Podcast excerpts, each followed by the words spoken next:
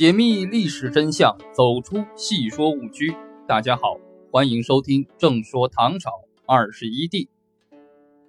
唐帝之最，玄宗一生创造了唐朝皇帝中几个之最。第一，在位时间最长。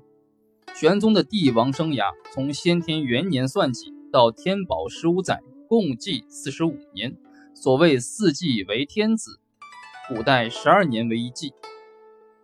第二，年寿在男性皇帝中最长，玄宗享年七十八岁，比开国之君唐高祖的七十岁还长。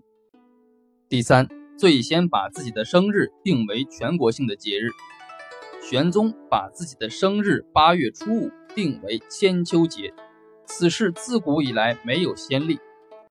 玄宗称自我作古，全国放假三天。朝野庆寿同欢。第四，最后一次成功东封泰山。东封泰山就是封禅，这是功高德厚的帝王向上苍告有大成举行的盛典。泰山封禅几乎是每一个帝王梦寐以求的政治理想。太宗时没有条件，但也从没有打消过这一念头。高宗时举行了这一盛典，并把年号改为乾封。玄宗在开元十三年十一月完成了这一心愿，此后的唐朝皇帝再无人能够实现这一梦想。第五，他最先营造了兴庆宫，并把兴庆宫作为新的政治中心，称为南内。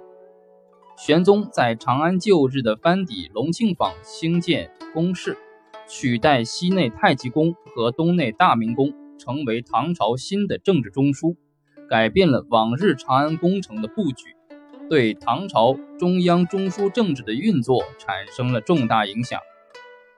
第六，子女数量最多，玄宗有三十个儿子，二十九个女儿，在唐朝皇帝中无人能出其右。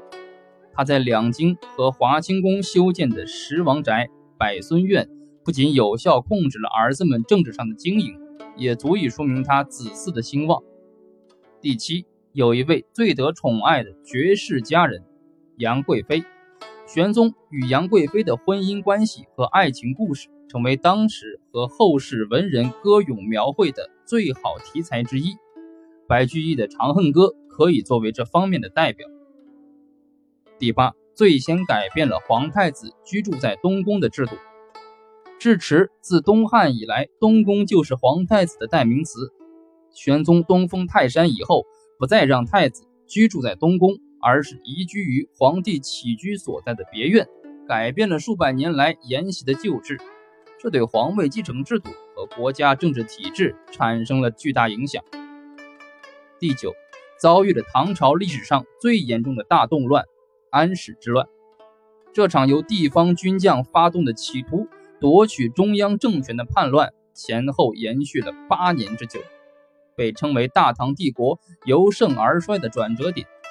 玄宗为了躲避战乱，从长安城出逃四川，成为最先逃离京师避乱的皇帝。第十，创造了唐朝最辉煌的盛世——开元盛世，这是玄宗最值得称道的历史贡献，是他君临四海的无上时功。也最为后世津津乐道。玄宗在位的开元天宝时期，大唐帝国进入了一个辉煌的发展阶段，天下臣民也度过了一段最为安逸的好时光。这一时期的大唐帝国，国势强盛，百姓富庶。大诗人杜甫那首最为人们所称引的《忆昔》这首诗，生动形象地反映了这种历史真实。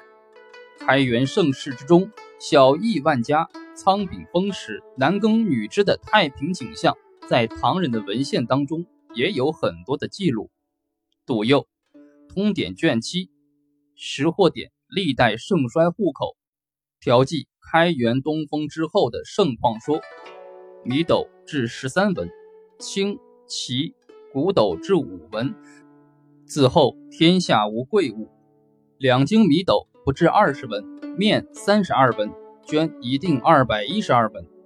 东至宋，汴；西至齐州，夹路列殿寺待客，酒肆丰盈。每殿皆有驴，令客乘，数乎数十里，谓之一驴。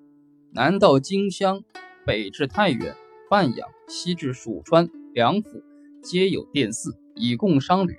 远视数千里，不耻寸刃。天宝元年，国家户数在八百五十二万，人口约四千八百九十一万。长安成为人口众多的国际性大都会。